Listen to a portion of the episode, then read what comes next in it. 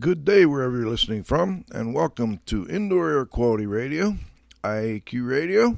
It's Friday, October 2nd, 2015. This week is episode 385. Cliff, the Z-Man Zlotnick, and Radio Joe Hughes are out of the office today. We are at our annual IAQ Mold and Disaster Restoration Conference, part of the Healthy Building Summit at Seven Springs Resort in southwestern Pennsylvania. So what we're going to do is flash back to a show we did in March 16th, to be exact, of 2012, episode 240 with Dr. Peter Sandman. Great show. He was the creator of the Risk Equal Hazard Plus Outrage Formula. This is where we're going to learn a little bit about how to handle, difficult situations, crisis-type situations, how to differentiate between a real crisis and something that has been kind of blown into a crisis. So sit back, relax, and enjoy this Flashback Friday. The Z-Man and I will be back live next week at noon. Welcome to IAQ Radio, the voice of the indoor air quality industry. Yes, the rules have changed.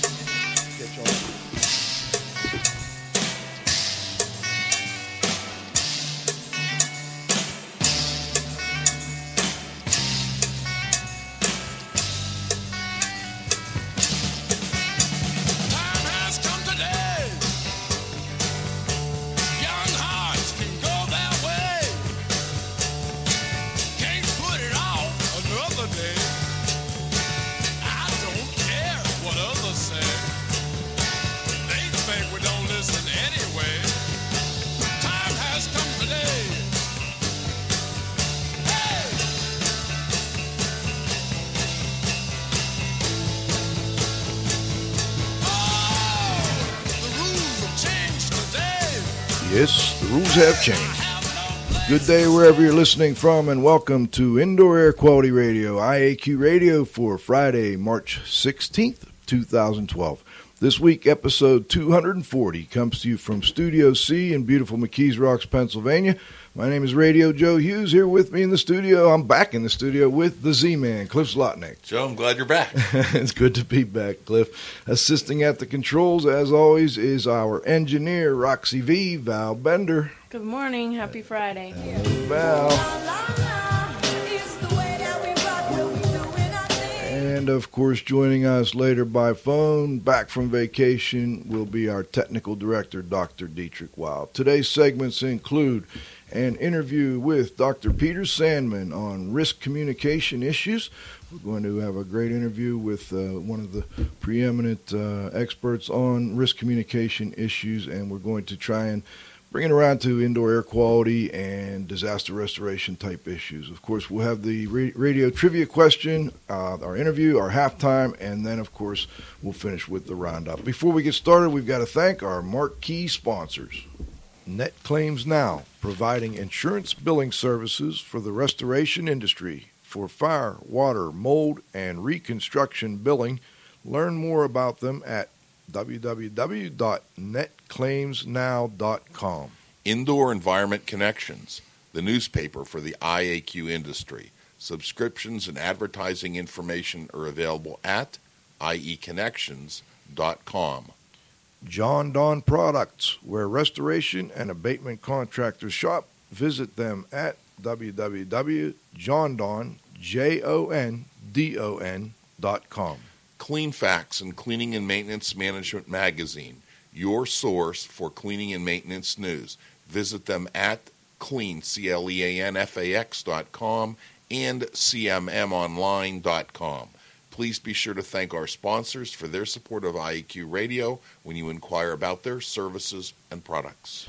All right. To listen to the show, of course, you can follow your link from the show invitation that says go to the show, or that button go to show on the IAQradio.com website. You can also stream past shows directly from our website homepage, or download it by following the Go to Show link. Right-click on the download button and save it to your favorite MP3 player. You can, of course, also get them from iTunes. Don't forget, we also have the certification maintenance points available, IICRC continuing education credits or ACAC renewal credits. Just email me at joe.hughes@iaqtraining.com. And last but not least, please visit the IAQ Training Institute website for the most current dates for the training you trust at IAQtraining.com. Let's turn it over to the Z-Man for today's IAQ Radio trivia question. Thanks, Joe.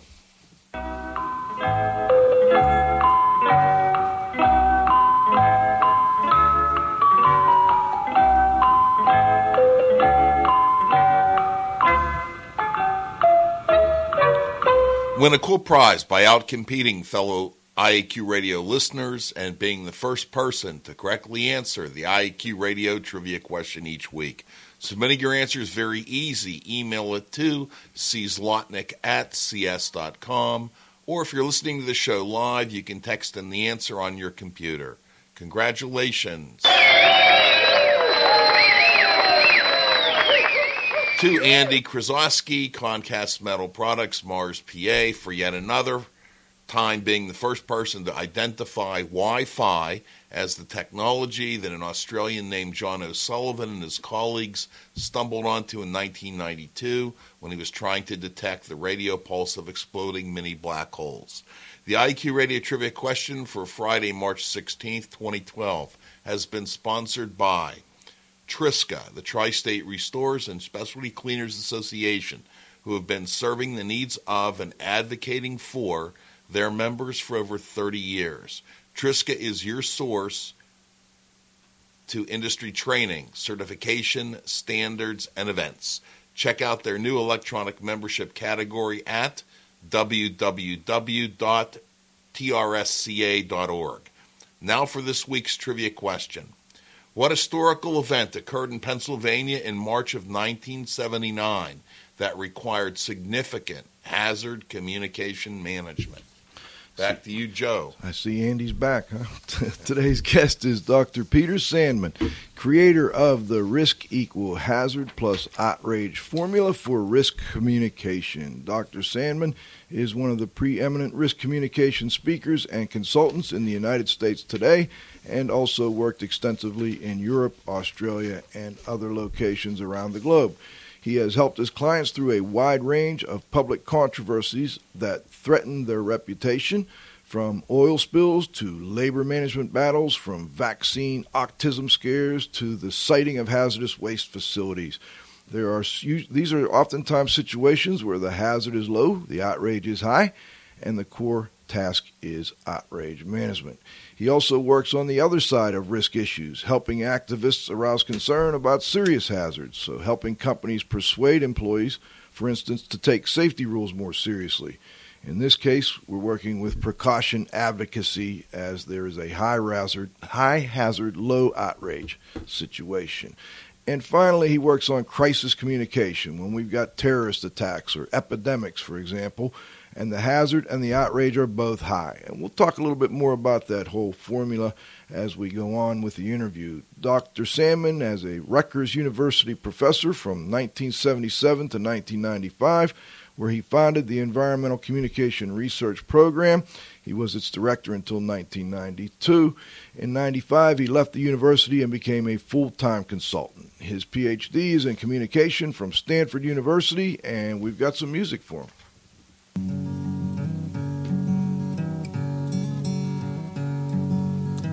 Hello there, Sandman. Won't you come in? Sit yourself down. Hey, hey there, Sandman. I know you've been working downtown. Hello, Dr. Sandman. Do we have you on the phone?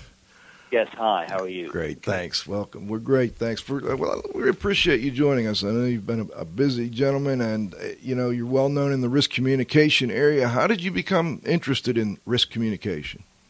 Well, I started out actually in environmental communication. I started out as an environmental activist. I was a communication graduate student, interested in the question of how do you get people more worried about the environment? How do you persuade people to take environmental issues seriously. And, you know, it was maybe 10 or 15 years after that, where, you know, that it started in the 60s, but it wasn't really until the early 80s that I broadened my interest in environmental activism to a broader analysis that says, you know, sometimes you need to scare people, sometimes you need to reassure people, sometimes you need to guide people. And I sort of moved past the environmental title. I still do environmental work, but I broadened it to risk communication. Yes, Dr. Sandman. Prior to your pioneering efforts, how was risk communication handled?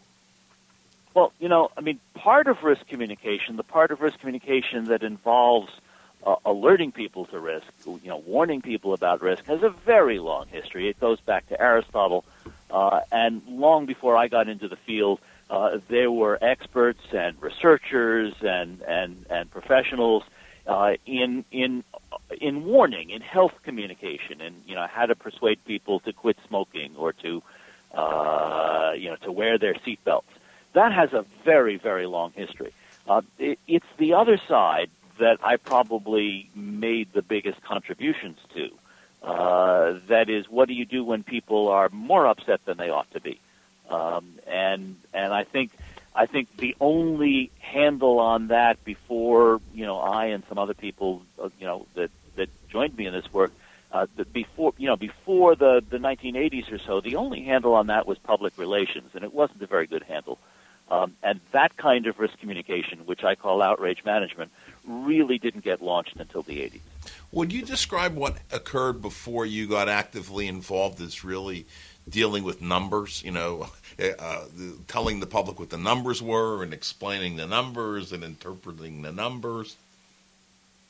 Well, yeah, I mean, the natural thing to do, especially if you're a technical person, and people are, you know, upset with you and upset with the situation, and they think it's dangerous and they think it's killing them, and you know it's not, and, you know, you have a master's degree or you have a PhD and you know a lot of data.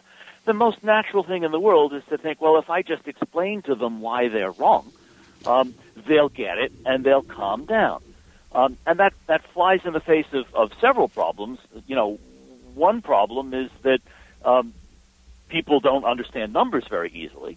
Another problem is that when people are upset, they're in no mood to hear numbers. You know, they may be in no mood to hear anything. They may need to vent and tell you how upset they are before they can listen to you at all. But even when they start listening to you, numbers is not high on their agenda of what they want to talk about.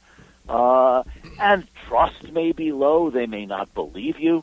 I mean, there are all kinds of barriers. So that, you know, sort of one of the basic principles here is when people are upset and you think they're mistakenly upset, teaching them how stupid they're being is not the path to calming them down.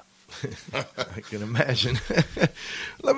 Let's talk a little bit about just who you do this work for. I assume, you know, you've probably got some manufacturers and big companies like that, maybe oil companies, etc., maybe some government clients. Can you tell us if we've missed any that our listeners might find, you know, might not have thought of as someone that would need risk communication help?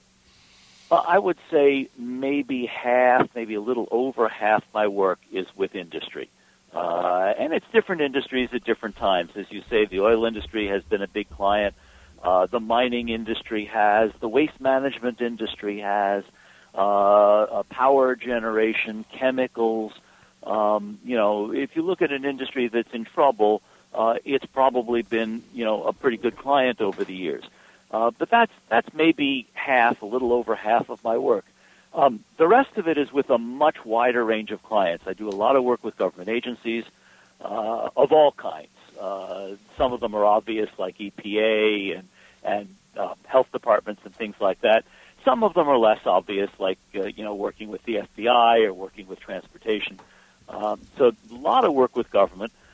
I do some work with the media, some work with activists. So, and every once in a while, an ordinary, normal person calls me up and hires me to help guide them through some kind of risk communication dilemma. But you know, that's the range. Right. You know, I I also noticed that you did a lot of articles and still do for the Synergist, which I guess is published by an industry association, the American Industrial Hygiene Association. Have you had other organizations like that contact you as well? Well, yeah. I mean, much of my industry work turns out to be with industry associations or trade associations of one sort or another. And, of course, much of it is with individual companies. The work with AIHA is a little different. AIHA, it's not really an industry group. It's got members that are in industry, members that are in government. It even has members that are in activist groups. I see my work with AIHA as part of my effort to sort of teach risk communication to anyone I can get to listen. And similarly, if I can give you an advertisement this early in the interview, I maintain a website, which is not for purposes of bringing me business, but for purposes of replacing me for people who don't want to hire me or can't hire me or after I'm tired of being hired. And that website has huge amounts of information about risk communication on it. It has all the articles I've written for AIHA Synergist over the years. The URL for that website is www.psandman.com. So if you get interested in any of what we have to say in the next hour, that's where you can read about it until you're just sick of it. There's enormously more information there than any normal person would want to read. I've got a project right now that I have to bone up on, but it's one specific to my work, so I'll do that from your website. Thank you. Well, I'm not sure whether this is the right time to ask this question or not. Is there a difference between rightful and wrongful outrage? Well, yeah. I mean, let me back off the question and talk about the difference between hazard and outrage first, and I think that'll help me answer the question. Great. Can I do that? Yes, please. The single most important thing, in my judgment, about risk communication, the sort of the core of the whole field, is the extremely low correlation between the risks that get people upset and the risks that actually hurt people. Those of you who are into numbers, if you calculate a correlation, you make a list of hazards and you rank order them by how dangerous they are, and then you rank order them by how upsetting they are, and you correlate the two rank orders, it comes out 0.2, an incredibly low correlation. So basically what that's teaching us is that if you know a risk is dangerous, that tells you almost nothing about whether it's upsetting. If you know it's upsetting, that tells you almost nothing about whether it's dangerous. So, back in the 80s, I invented terminology. I said, all right, look, let's call whether it's dangerous hazard. Let's call whether it's upsetting outrage. And I coined the formula that sent my children to college and is probably going to send my grandchildren to college. And that formula is very simple. Risk equals hazard plus outrage. That is, there are two components of risk. One is whether it's dangerous. That's the hazard. And the other is whether it's upsetting. That's the outrage.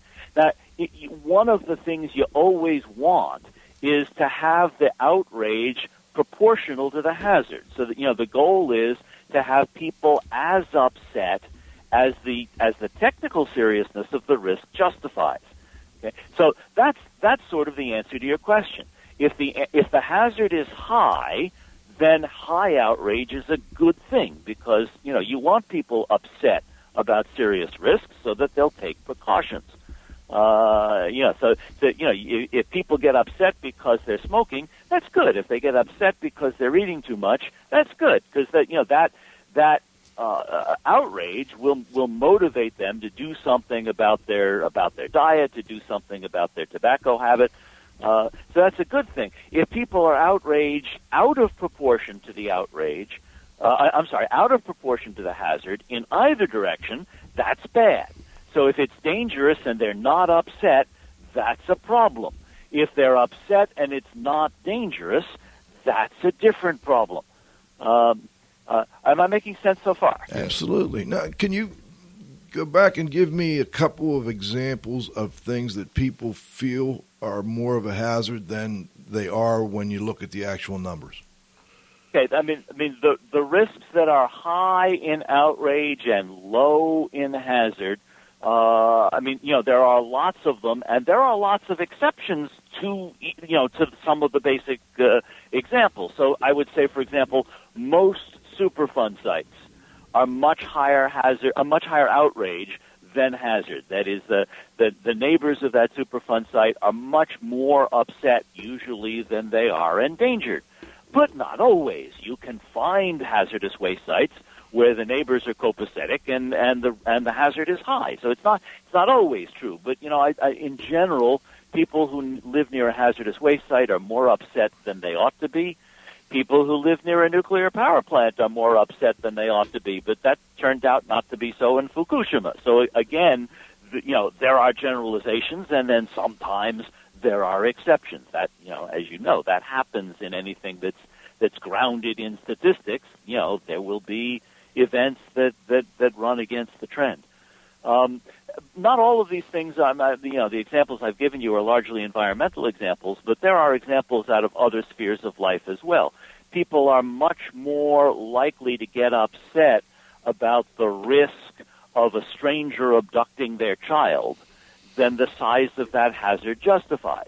They are likely to get insufficiently worried about the risk of a family member abducting their child. Most abductions of children are by ex-spouses, and yet most anxiety about child abduction is about strangers. So that there's an example where the hazard and the outrage diverge that has nothing to do with the environment.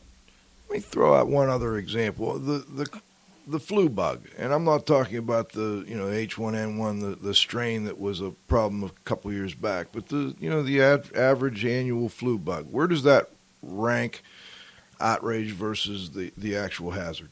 Oh, from flu is a very common, very debilitating disease.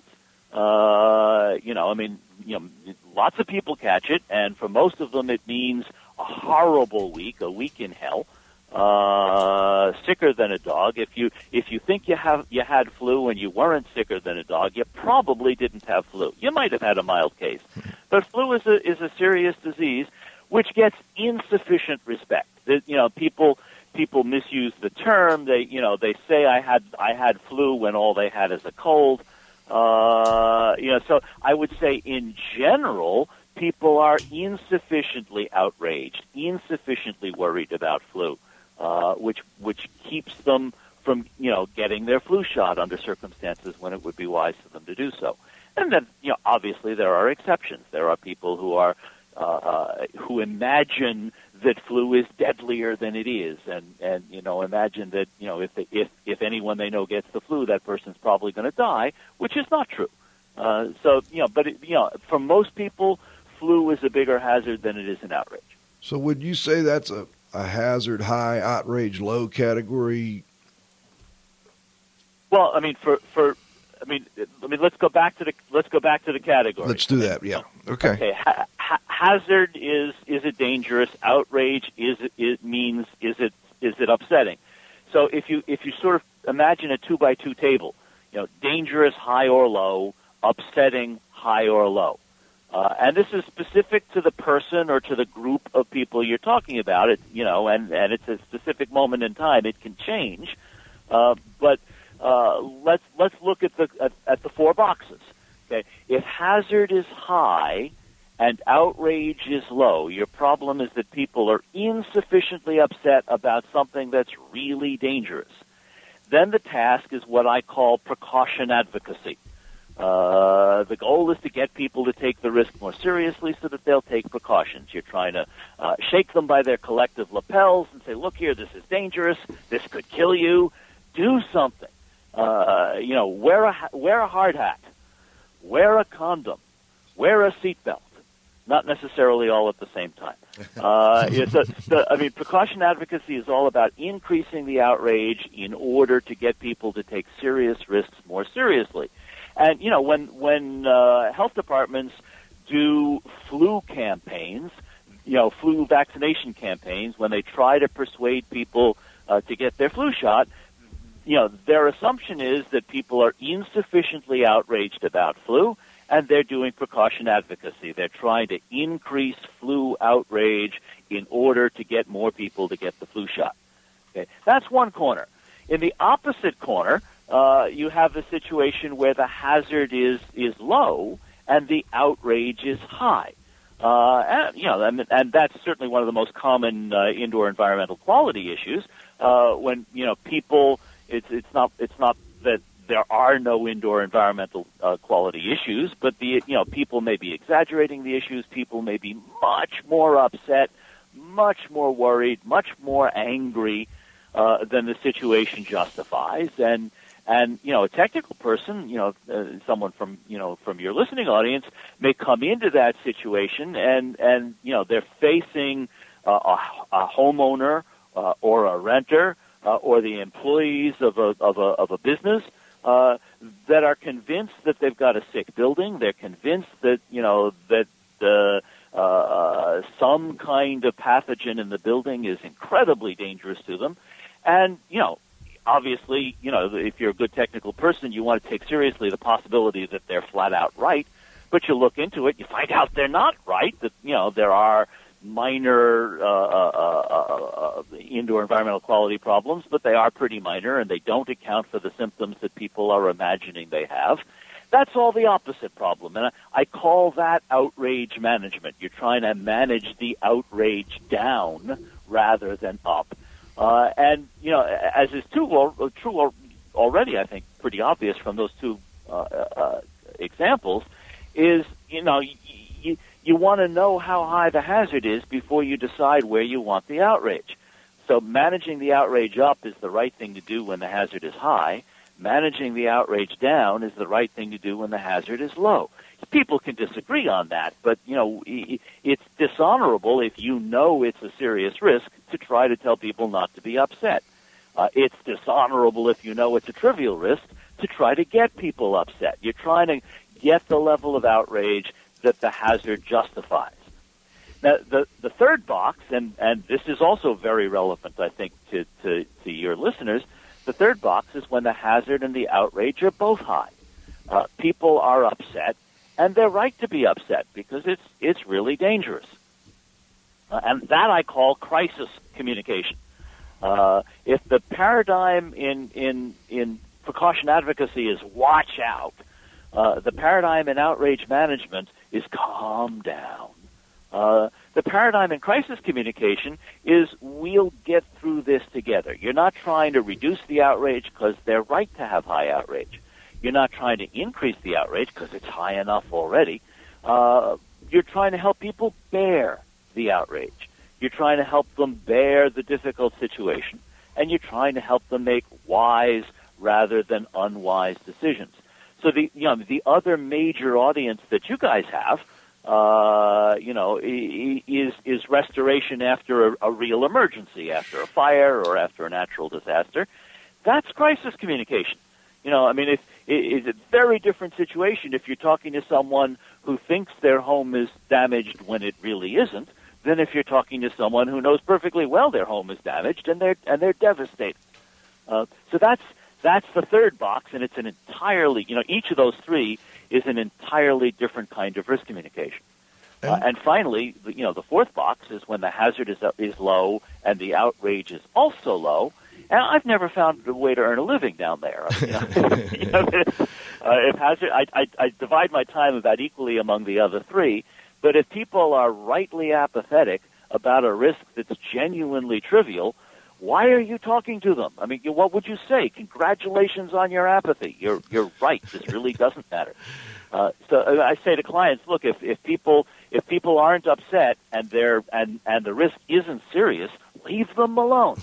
But in the other three, if people are more upset than they should be or less upset than they should be or rightly very upset, then there's a lot of communicating to be done. I had a real quick one. Is that what, I swear somewhere along the way in my reading, is that what you called the sweet spot, or was that another of the boxes? No, the sweet spot is right in the middle. I skipped the sweet spot to make life easier, but you've been reading too much. Okay. Right in the middle, where the hazard is neither high nor low, it's kind of intermediate, and the outrage is neither high nor low, it's low, it's also intermediate, that's what I call the sweet spot, because that's a place where risk communication is both useful and easy. People are upset enough that they're listening, they're not apathetic, but they're not so upset that they're freaking out. So they're paying attention and they're asking smart questions. And the hazard is high enough that it's worth your time to talk to them, but it's not so high that you need to evacuate them first or inoculate them or take some other emergency action. So when hazard is intermediate and outrage is also intermediate, that's real risk communication. But I don't do it much because it's easy, and no one wants to pay my hourly rate to do anything easy. Well, I think that really helps me, because I run into that situation pretty frequently with indoor air quality problems. I don't run into a lot of people that are too outraged. We get the sweet spot pretty well. And I think what we'd like to do, Dr. Sandman, is we go to our halftime now, thank our sponsors, and we have, unfortunately, a sad announcement today.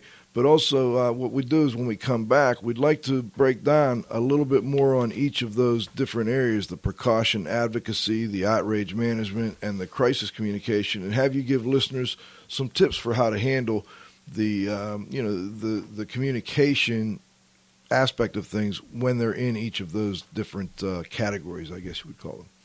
Sounds good. Great. Thank you. Thanks to our association sponsors. The National Air Duct Cleaners Association, NADCA, is the leading authority for information on HVAC inspection, cleaning, and restoration. Visit NADCA at www.nadca.com. The Indoor Air Quality Association, IAQA, a nonprofit multidisciplinary organization dedicated to promoting the exchange of indoor environmental information through education and research. Visit them at www.iaqa.org. And thanks to our advertisers, Gray Wolf Sensing Solutions, who use advanced sensor software technology and embedded computers to provide superior environmental test instrumentation. Visit them at wolfsense.com. Legends Environmental Insurance Services, the experts in insurance for environmental consultants and contractors for over 20 years. Learn about them at legends-enviro.com. And, of course, our marquee sponsors. NetClaimsNow, providing insurance billing services for the restoration industry for fire, water, mold, and reconstruction billing. Learn more about them at www.netclaimsnow.com. Indoor Environment Connections, the newspaper for the IAQ industry. Subscriptions and advertising information are available at ieconnections.com. Jon-Don Products, where restoration and abatement contractors shop. Visit them at www.jondon.com. Clean Facts and Cleaning and Maintenance Management Magazine, your source for cleaning and maintenance news. Visit them at cleanfacts.com and cmmonline.com. Please be sure to thank our sponsors for their support of IAQ Radio when you inquire about their services and products. Let's go back to our interview with Dr. Peter Sandman. Dr. Sandman, do we have you back?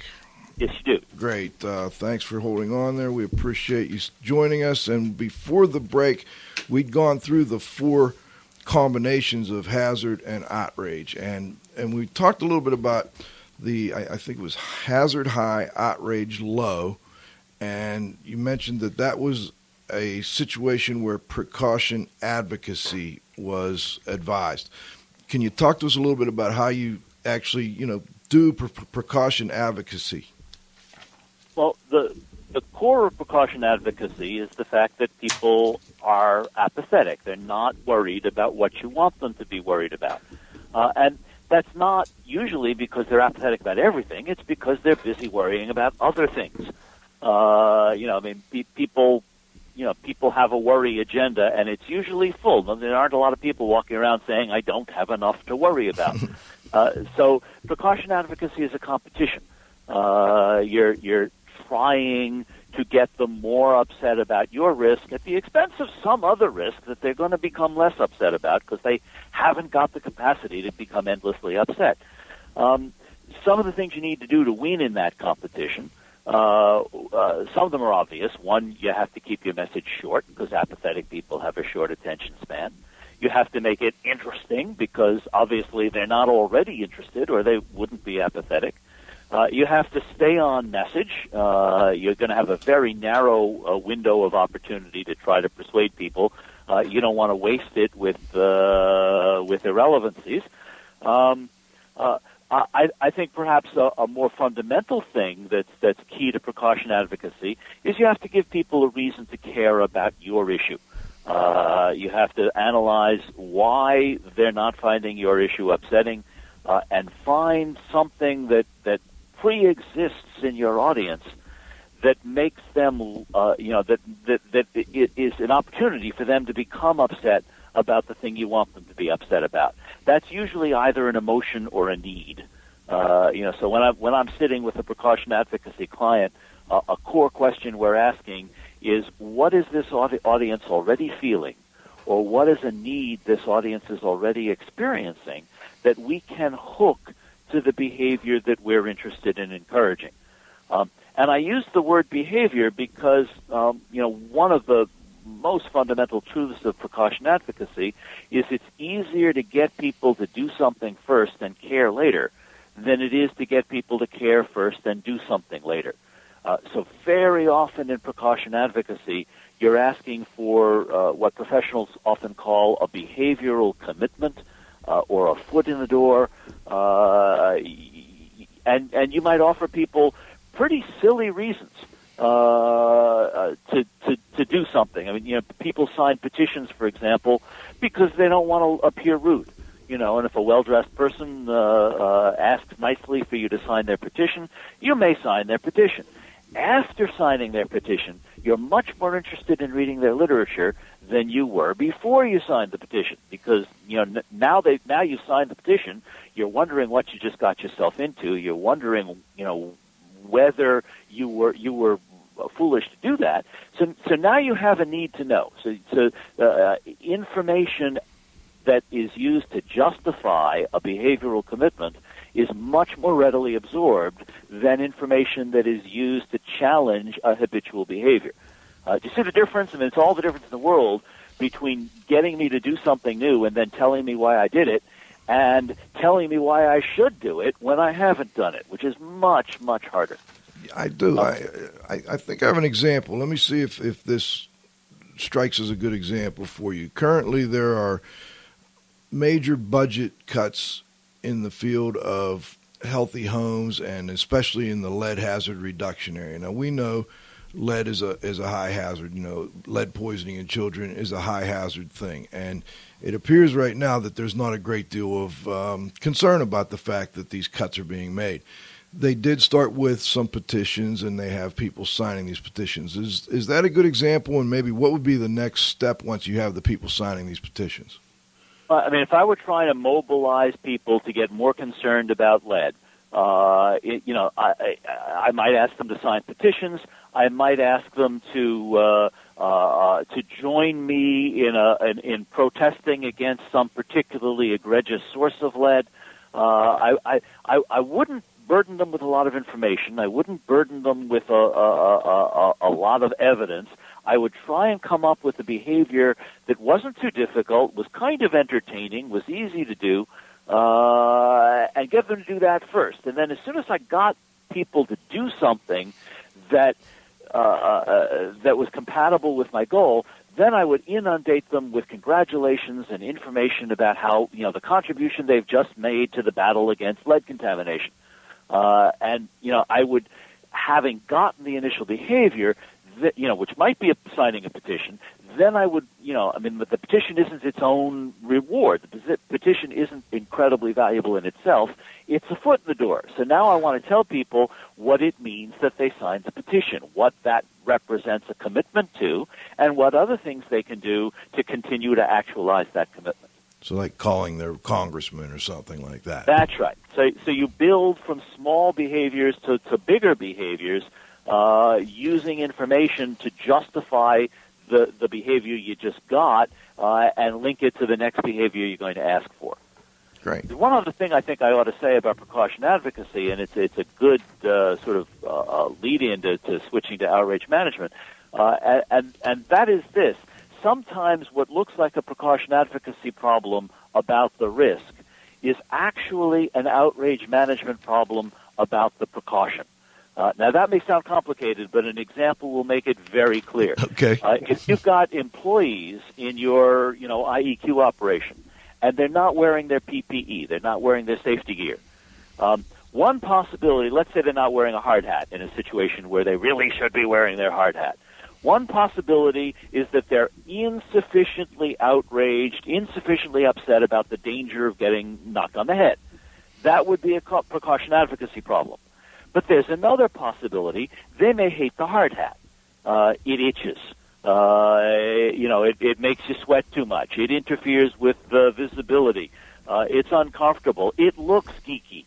Whatever the combination of motives are that makes them hate the hard hat. All right, now you have, instead of having a precaution advocacy problem that focuses on getting hit on the head, you've got an outrage management problem that focuses on hard hats.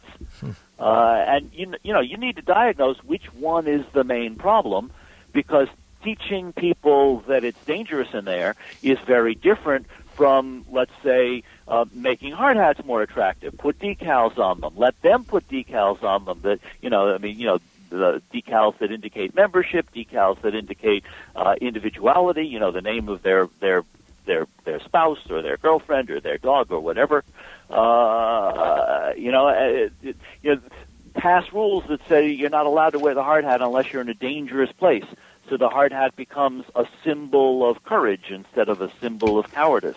There are things you do if the problem isn't precaution advocacy about getting hit on the head, but outrage management about the PPE. So it's a question you always want to ask in precaution advocacy. Might my problem be, at least in part, outrage management about the precaution instead of precaution advocacy about the risk? I got it. Now let's go to the hazards low and the outrage is high, and so we want to do outrage management, not like you just explained, outrage management because of what you just explained. But in this case, we've got a low hazard and we've got a high outrage. So we've got, let's say there's people concerned about an indoor air quality issue in there. I'll tell you one that commonly comes up is mold. All right. And I'm not saying that it's not a problem. And like you have eloquently stated, there are times when there is appropriate outrage, and I think there are times when there's appropriate outrage over living in a moldy home. But absolutely, oftentimes it's a small problem, and there's more outrage than there is hazard. Can you tell us how to deal with that? Okay. The first and single most important thing to say is calm down doesn't work. Calm down is the paradigm. You're trying to calm them down, but calm down is never the message.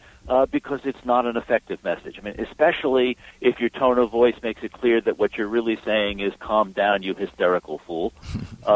People don't like being called an hysterical fool. They don't like being told to calm down. Upset people don't get less upset when you tell them to get less upset. So that's a non-starter as a solution. The place to begin, I think, is by listening. People who are upset usually want to yell at you. If they think it's your fault, they want to yell at you about what you did wrong. If you're the landlord that let the place get moldy, or you're the building contractor that didn't fix it right in their judgment the first time, they want to yell at you about you. Even if you're the savior, you're going to come in and remedy the problem, and you didn't cause the problem, they still want to vent. They still want to tell you how awful it's been. And if you're going to, at the end of the day, try to convince them that it's not as dangerous as they think it is, it's crucial, absolutely crucial, to listen to them vent. What I say to outrage management clients is don't even try to say anything about to correct their misimpressions. Don't even try to tell them that they're more upset than they ought to be, don't in fact try to tell them anything until they're ready to listen, until they in fact say, "Geez, I've been yelling at you for an hour. You haven't said anything. What's your reaction? What have you got to tell me?" And you almost make them beg to talk before you talk, because they're so typically so desperate to vent and so uninterested in listening at the beginning. Then finally, when you really do get the floor, when it really is your turn to talk, the single most important thing to do is to demonstrate that you've heard them. So you want to having listened to what they have to say, you want to tell them what they had to say. So you wind up in a public meeting, for example, after an hour of people venting. You may wind up saying, "Well, I've been listening for an hour, and if I'm hearing you right, there seem to be three main things that people are very unhappy about. They wish we hadn't done X. They're very angry that we did Y, and they're very worried that Z might happen." So you're summarizing, and you do it tentatively, so they can tell you got it wrong if they think you got it wrong. But you're summarizing what they have told you. All of that is a prerequisite, to their being beginning to be willing to hear that it's not as bad as they thought, or that it's going to be more remediable than they fear. Okay. And I got a little background. There we go. It went away, whatever it was. I just had a little background noise there, and it went away. Okay. Now, the last of the three that you discussed is that when we've got a high hazard and a high outrage, and we're in the crisis communication mode. Can you give listeners a few tips on how to handle those types of situations? The biggest sin in crisis communication is to think that it's outrage management and try to calm people down. People are upset in a crisis because it's a crisis, and they're not mistakenly upset; they're rightly upset. So the sin in crisis communication is anything that takes the form of "Don't worry about it, sweetheart." That's crappy outrage management too, but it's dishonorable crisis communication. You should be worried in a crisis. So you go to the other side. You acknowledge the validity of how upset people are. You instead of expressing optimism, you express determination. You never want to over-reassure in a crisis. Very often crises are highly uncertain, and you want to acknowledge the uncertainty. We don't know how bad it'll get. If you're diagnosing a house problem and you already know the problem is serious, this is not somebody who's grossly overreacting, but you don't know how bad it is. You don't know you haven't got the details yet, and there's a range of possible outcomes, some of which are not too awful and some of which are really awful. You're going to want to acknowledge the uncertainty. And there are two anchors in a crisis, in terms of explaining, how bad it might be. One anchor is the likeliest outcome. What do you think is probably going to happen, or what do you think is probably wrong? And the other anchor is the worst outcome that isn't vanishingly unlikely. It's not the absolutely worst outcome, because that's a reductio ad absurdum, and there is no worst-case scenario. Whatever you come up with, I can say not only that, but that's the day the Martians invade.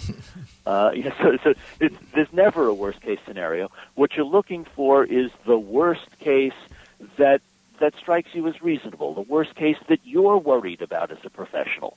And those are the two questions we ask a plumber. They're the two questions we ask a doctor.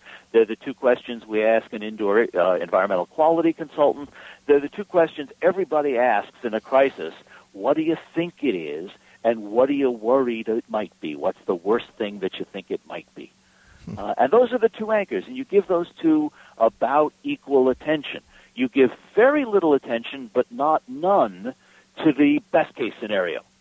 This might fizzle. It might turn out to be a very benign problem. You mention that so that you don't have egg all over your face if it does fizzle. It's in your interest and it's in your audience interest to mention it, but it's by far the least important. You're much more interested in what do you think it probably is, and what are you worried it might be. Interesting. I just wondered, I don't know if you can comment or not, but we just had the nuclear issue that came after the tsunami in Japan, and they had obviously a high hazard, high outrage situation. Any thoughts on how well they did with handling that? Well, I mean, the thing the Japanese government did very badly, and, you know, we didn't know it in real time for sure, but we certainly know it now, it wasn't honest enough with the people of Japan about the worst case scenario. It follows, you know, you're absolutely right. It follows directly on what I was just talking about. Yep.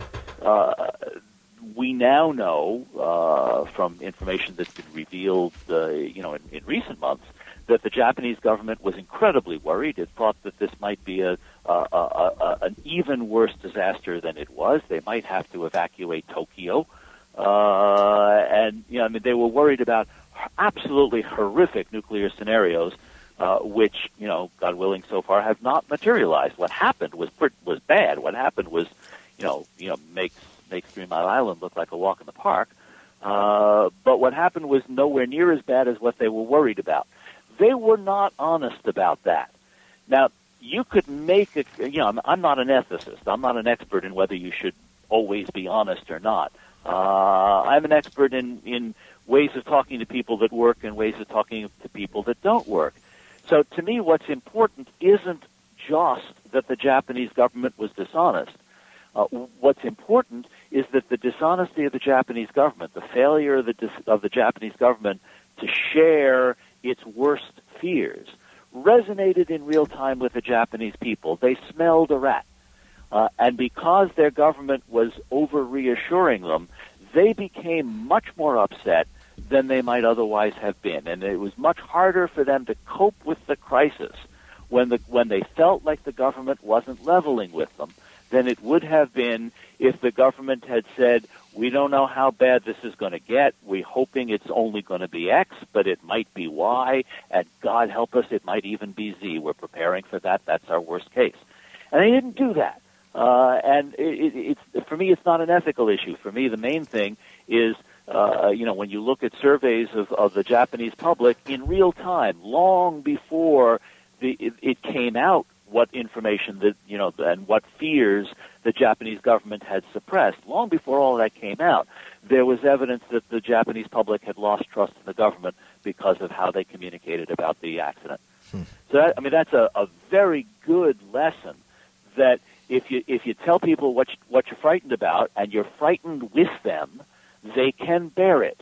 If you tell them not to be frightened and pretend that you are not, they smell a rat, they feel alone with their fear, and they freak out all the more. Interesting. Well, let's go to our roundup here. We've got a couple minutes left. Dr. Sandman, do you have to leave right away, or you got another 5 minutes? I have another 5 minutes. Great. Thank you. Move 'em on, hit 'em up, move 'em on, hit 'em up, raw hide. Cut 'em out, ride 'em in, let 'em out, cut 'em out, ride 'em in, raw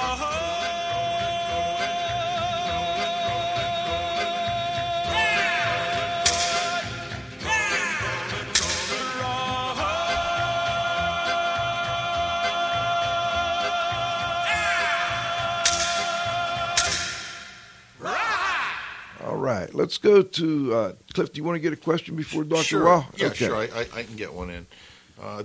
Dr. Sandman, one of the common things that happens in the field of disaster repair is the contractor knows what his capabilities are, and typically we're very, very confident on what the outcome is going to be. And I would say that we have a tendency to underpromise and over-deliver. But in these situations where there is, you know, you call it a fire or bad water damage, a hazard high, outrage high situation, can you just provide some tips when the contractor just has this confidence that he knows, you know, he's seen much worse, he knows what his capabilities are, he knows that, you know, when it's all done, it's going to really be better than new, you know, just any tips on that? Well, it's a two-step process. I mean, you have to validate how upset people are. You have to validate how bad the situation is. You have to make it clear that you you have seen and taken on board, and you feel compassionate and empathic about, you know, this is the worst thing they've ever experienced.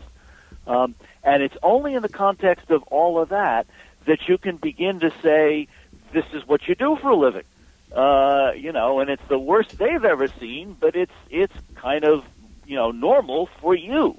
And you know, you have to say that not like, you know, I have a lot more experience than you do, guys.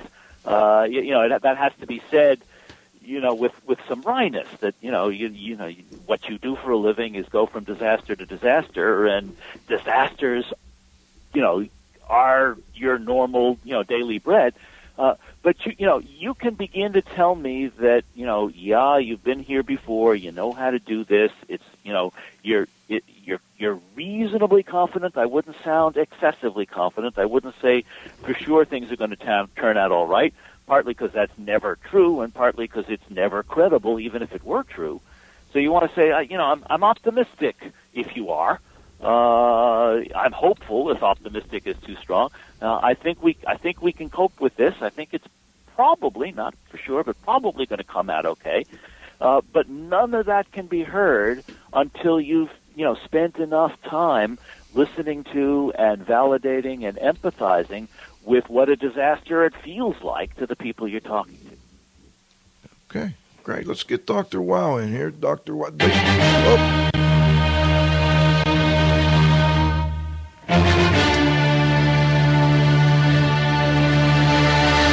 Hello, Dieter. I know this. You'll love this one. Yes, I do. Yes, I do. And long after I'm dead, other people will love it also. It's a brilliant piece of music. Anyway, I mean, I listened very, very carefully. I didn't know what was coming. I thought there would be more biostatistics and epidemiology, you know, the study of people, well, which in a way it is, but not, yeah, the way it is done with math and statistics. And that I was that's what I was thinking I was going to get and listen to. I like every point that Dr. Salmon made. It's I ran into situations like this, or some of them that he ran into, where a waste disposal site, I get into the hazard in a few seconds, where a hazardous waste disposal site was developed. There was not a gram of anything. The earth was moved. And somebody died of cancer half a mile or a mile away from it, and it was due to that. There's nothing you can say. That's the same thing. I have friends and acquaintances. They will not go into an airport because they don't fly. That's too dangerous. You can give them all the statistics of how many people we kill with cars every year in the United States alone, which is approximately still about 40,000. And of course, they don't get headlines. And that is exactly a point that we were listening to that Dr. Salmon made. But if an airplane falls down with two people dead in it, my God, it's on the front page, and everybody said, oh my, I knew it, these airplanes are not safe. Interesting. As you say, it's not about statistics. I mean, some of the things that contribute to outrage, and you can see it in plane crashes, are things like dread and memorability. Control is an issue. You know, you're driving the car, but you're not driving the plane. There are a number of factors that are very well established to contribute to, you know, to outrage, and statistical hazard isn't one of them. Well, yeah, it isn't, right. And, I mean, you are basically called a psychiatrist or a psychologist. I started in psychology. Absolutely. Applied psychology, right. I like that, applied psychology. I go through the same thing. You know, I tell us that, ma'am, I didn't see anything over here. There is not one wet spot in your house. I took air samples, and they are all, if not, insignificant, I don't even want to say irrelevant or negative, as that they're all insignificant. It's completely normal where you say, I know I'm sneezing because there's something wrong in my house. And I said, look, I did everything you wanted me to do, and there isn't anything that there isn't. Well, that's not my job. And I said, okay, adios, bye-bye. I give up. That's not my job. But if you wanted to make that your job, you got to learn risk communication. And then, you know, I mean, there are ways of doing that. It's not easy, and it doesn't always work. But, you know, if there are ways of talking to people who are irrationally upset, that stands a better chance of calming them down than data. Well, maybe yes, absolutely. I agree with you there. The other thing is, and I would recommend that, I made that an assignment when I was teaching in the Graduate School of Public Health. If you have a dictionary, look up toxicity and hazard, or hazardous and toxic. Hazard comes from an Arabic word from many, many, many years back, like 2000, and with hazard is a possibility connected. Whereas with toxicity, it is not. Toxicity is a measurable quantity. Hazard is not really. We know we have approaches. I know we can get to it. But in the original definition of the word, there was that possibility that something is going to happen. And I also forgot, I have it written down here, Andy, congratulations. Andy, who won again the trivia question contest, is a dear friend of mine. I haven't seen him in several months, but we'll probably see him pretty soon. Right. And, I listen carefully, and I'm running into those situations for the last 40 years, where a coal miner tells me, look, fellow, I don't need that damn respirator, adios, get out of here. Coal miners, of course, always wear hard hats for a very good reason. That's where the cap lamp is. So you don't have to convince them of that. But it is amazing. And I don't know, should we start that in high school to educate people? Maybe that is it's not difficult. Now, you don't have to be a rocket scientist to understand the concepts. And I said, hey, guys, every time you look at something, you have to take a step back and look at it again and evaluate it. But anyway, I shut up over here. I liked your comments very much because they are dear to me, because I run into them for the next couple of years. Well, Dieter, thanks as always for joining us. We always appreciate having you. And Dr. Sandman, before we go, we always like to ask, is there anything that you would like to add? I mean, obviously we couldn't possibly cover everything you discuss in an hour, but if there's anything that you'd like to add, we'd like to give you that final opportunity. Two things if I can. One, in response to Peter, I would point out that the resistance to data occurs universally, including in people who think they're extremely responsive to data. So when I have an audience of technical people and I give them data proving that data don't work, they don't notice the data that data don't work. They have a deep emotional commitment to data, and they reject the data that shows that data are not a good communication approach. So it's not as if, well-educated technical people are more responsive to data in the areas of their deep commitments than anybody else. Nobody is responsive to data in the areas of their deep commitments. You have to talk to them differently. Interesting. That would be the first thing I want to say. And the second thing, very quickly, is we didn't talk as much about indoor environmental quality issues as I thought we might. If anyone is interested in a risk communication approach to indoor environmental quality, there is an article on my website called Indoor Air Quality Risk Communication. Before you fix anything, talk.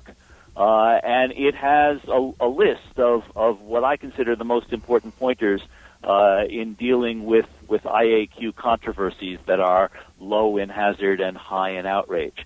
The website is www.psandman.com. It's not commercial. I'm only trying to sell risk communication. I'm not trying to sell me. But that article on indoor air quality risk communication is something some of your listeners might want to read. I appreciate that. We'll put, Val, we need to put a link up to that for next week along with the blog. Cliff does a blog after every show, too, that we will put on our website and out with the next announcement for the next show. Well, this is Radio Joe Hughes thanking Dr. Peter Sandman. Thanks so much for joining us. We really, I really enjoyed it, and I'm sure our listeners did, too, and I learned a lot, and I'm going to use it when I go back to work on Monday. There you go. I'm going to take the weekend off, though.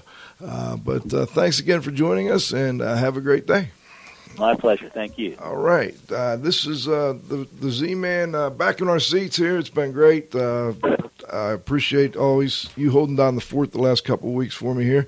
Thanks to Val Bender for, once again, doing a great job. No glitches today. Nice job, Val. Beautiful. And, of course, to our technical director, Dr. Dietrich Weil. I want to say hi to Joe Panessa out there. I forgot to mention to Dr. Salmon that you sent us a little note here. Thank you, Joe. Always nice to hear from previous guests of the show.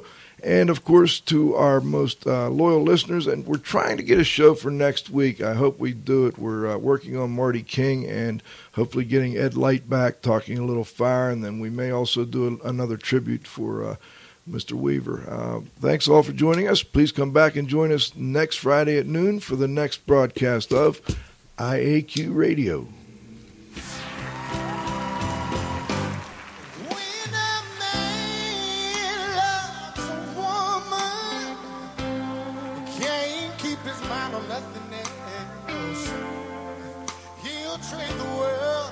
For the good he's found. If she is bad, he can't see it. She can't do no. Turning his back on his best friend, and he puts her down. Well, this man loves the woman.